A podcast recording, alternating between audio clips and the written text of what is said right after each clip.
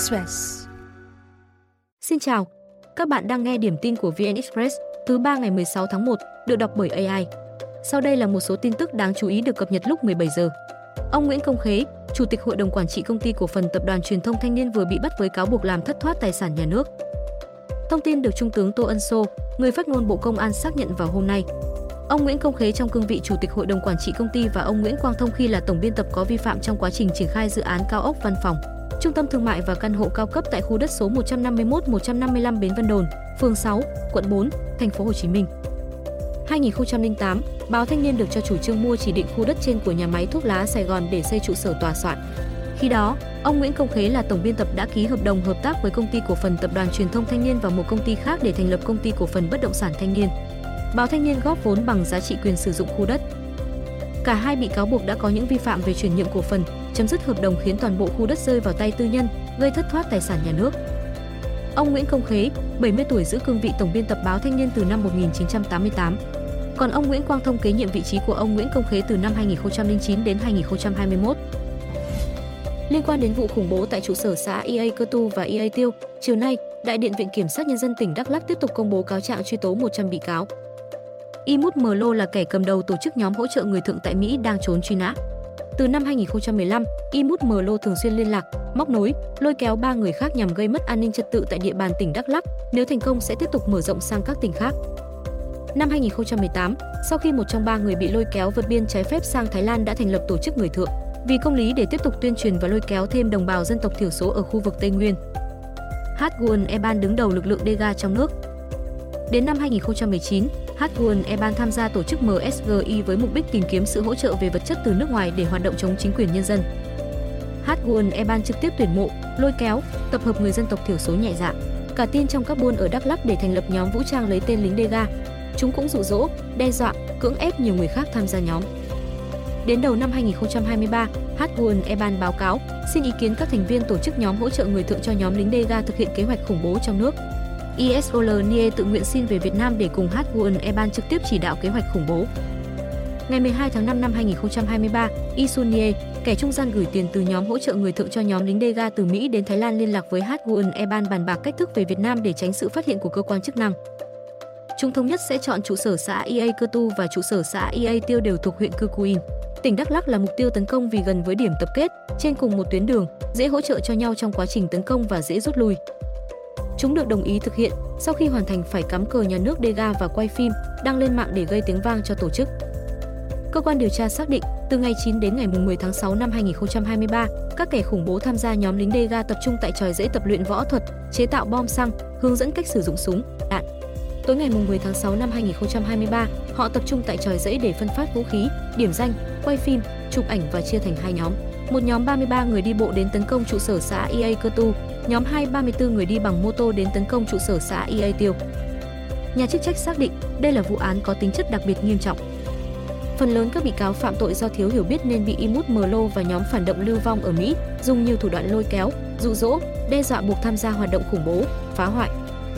Quá trình điều tra, các bị cáo thành khẩn khai báo, bày tỏ ăn năn, hối cải, thừa nhận phạm tội do thiếu hiểu biết và bị đe dọa. Họ xin được Đảng, nhà nước xem xét khoan hồng, giảm nhẹ hình phạt. Trong các bị cáo có 53 người bị xét xử về tội khủng bố nhằm chống chính quyền nhân dân, 45 người bị truy tố về tội khủng bố, 6 người đang ở nước ngoài. Một người bị cáo buộc tội che giấu tội phạm và một người tội tổ chức, môi giới cho người khác xuất cảnh, nhập cảnh hoặc ở lại Việt Nam trái phép. Ngày 30 tháng 6, Đại sứ Mỹ đã gặp Bộ trưởng Công an, chia buồn sâu sắc, lên án bạo lực, không dung túng khủng bố. Mỹ cũng sẵn sàng hợp tác với chính phủ Việt Nam bằng mọi cách cần thiết nhằm làm rõ sự việc và những kẻ đứng sau. Hôm qua, 200 cảnh sát hình sự, cơ động, công an huyện Yên Lập và công an thành phố Yên Bái, Phú Thọ vây bắt và khống chế thành công nghi phạm cầm súng bỏ trốn. Trước đó, cảnh sát được điều động xác minh hành vi trộm cắp tài sản của Lý Văn Vũ, 35 tuổi. Vũ sau đó bị phát hiện trốn trong ngôi nhà tại xã Mỹ Lương, huyện Yên Lập. Khoảng 13 giờ cùng ngày, khi tổ công tác đến nơi, Vũ cầm khẩu súng côn bắn hai phát về phía cảnh sát và chạy vào khu vực đồi núi gần đó lẩn trốn. Đến 18 giờ, Vũ bị khống chế. Hôm nay, Công an tỉnh Phú Thọ cho biết Vũ đang bị tạm giữ để điều tra tội đe dọa giết người. Thành phố Hồ Chí Minh có thêm phố đêm ở Thảo Điền. Phố đêm Thảo Điền được tổ chức tại một phần đường Xuân Thủy tiếp giáp với Quốc Hương. Nguyễn Văn Hưởng khai trương từ 19 tháng 1 với các chương trình biểu diễn nghệ thuật đường phố, ẩm thực. Trong phố đêm có chợ Thảo Điền, công viên bờ sông chân cầu Sài Gòn. Sắp tới, dự kiến nơi đây mở tuyến buýt đường sông. Khu vực này cũng là nơi địa phương sẽ đẩy mạnh phát triển kinh tế đêm.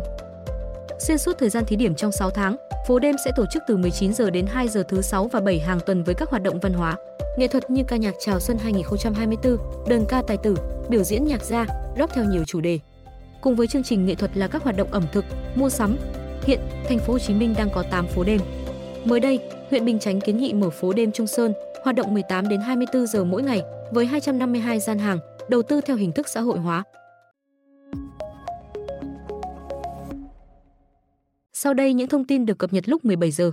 Ông Nguyễn Vũ Hải, Phó cục trưởng đăng kiểm Việt Nam vừa bị bắt với cáo buộc có sai phạm liên quan sửa chữa phục hồi phương tiện thủy nội địa. Cụ thể, hôm nay, ông Hải cùng ông Trần Kỳ Hình, cựu cục trưởng đăng kiểm Việt Nam, bị cơ quan cảnh sát điều tra công an thành phố Hồ Chí Minh khởi tố để điều tra về tội lợi dụng chức vụ quyền hạn trong khi thi hành công vụ. Trước đó, ông Hình đã bị bắt về tội nhận hối lộ trong vụ án khác liên quan sai phạm trong lĩnh vực đăng kiểm đường bộ. Cùng tội danh lợi dụng chức vụ quyền hạn trong khi thi hành công vụ, hôm nay công an thành phố Hồ Chí Minh khởi tố, tạm giam 4 đăng kiểm viên khác ở phòng tàu sông thuộc cục đăng kiểm. Đến nay, liên quan tiêu cực trong đăng kiểm thủy nội địa do công an thành phố Hồ Chí Minh thụ lý, 35 người đã bị khởi tố.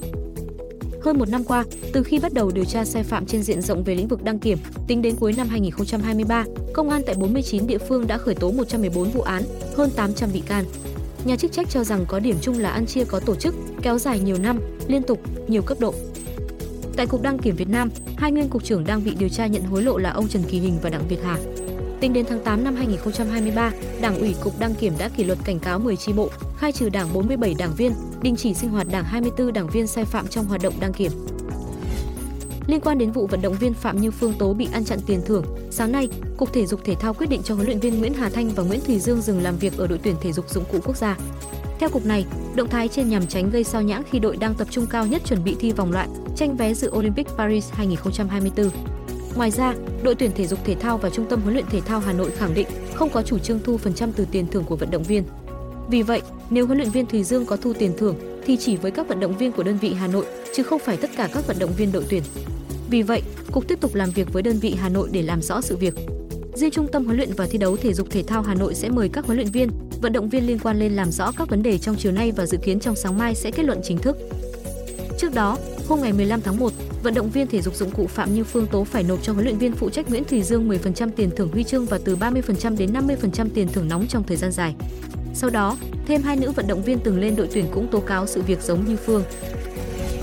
Từ năm học tới, học sinh hoàn thành chương trình trung học cơ sở sẽ được cấp bằng tốt nghiệp nhưng không ghi loại giỏi, khá hay trung bình như trước. Nội dung thuộc thông tư 31 phần 2023 về việc xét công nhận tốt nghiệp trung học cơ sở vừa được Bộ Giáo dục và Đào tạo công bố hôm nay. Thông tư có hiệu lực từ ngày 15 tháng 2, áp dụng với học sinh tốt nghiệp trung học cơ sở năm học 2024-2025. Ngoài ra, một điểm mới so với trước là tăng số lần xét tốt nghiệp trong một năm. Sở Giáo dục và Đào tạo tỉnh, thành sẽ quyết định số lần xét tốt nghiệp của địa phương, nhưng không quá hai lần một năm. Trong đó, lần thứ nhất phải thực hiện ngay sau kết thúc năm học, lần hai, nếu có, phải hoàn thành trước khai giảng năm học mới. Dựa vào danh sách này, phòng ra quyết định công nhận tốt nghiệp trung học cơ sở và cấp bằng cho học sinh. Hiện nay, tốt nghiệp trung học cơ sở là tiêu chí bắt buộc để học sinh dự thi vào lớp 10 trung học phổ thông. Theo nhiều giáo viên, các tỉnh, thành xét tuyển lớp 10 công lập theo điểm thi hoặc điểm học bạ nên xếp loại ghi trên bằng tốt nghiệp trung học cơ sở không cần thiết. Sáng nay, chuyên cơ chở Thủ tướng Phạm Minh Chính và phu nhân hạ cánh tại Zurich, Thụy Sĩ để bắt đầu chuyến công tác dự hội nghị thường niên lần thứ 54 của Diễn đàn Kinh tế Thế giới tại Davos. Tại đây, Thủ tướng Phạm Minh Chính dự kiến chủ trì, tham dự và phát biểu tại các sự kiện như tọa đàm thu hút đầu tư trong lĩnh vực bán dẫn, đối thoại chiến lược quốc gia Việt Nam, WEF. Ngoài ra, Thủ tướng cũng sẽ dự và phát biểu tại tọa đàm về kinh nghiệm và mô hình phát triển trung tâm tài chính quốc tế của Thụy Sĩ, tiếp lãnh đạo các tập đoàn, doanh nghiệp hàng đầu của Thụy Sĩ. Hội nghị WEF Davos 2024 diễn ra ngày 15 đến ngày 19 tháng 1, tập trung 4 nhóm vấn đề gồm thúc đẩy an ninh và hợp tác cùng có lợi trong một thế giới phân mảnh, tạo động lực tăng trưởng và việc làm trong kỷ nguyên mới, chiến lược dài hạn đối với khí hậu, tự nhiên và năng lượng, trí tuệ nhân tạo. Đây là hội nghị có quy mô lớn nhất từ sau đại dịch Covid-19 với hơn 2.600 đại biểu tham dự. Việt Nam và WEF có quan hệ từ năm 1989. Đội bóng Serie A vừa thông báo cắt hợp đồng với huấn luyện viên Jose Mourinho cũng như đội ngũ trợ lý của ông. Quyết định được đưa ra sau chuỗi 3 trận không thắng gần nhất, thua câu lạc bộ cùng thành phố Lazio 0-1 ở tứ kết cúp Italy.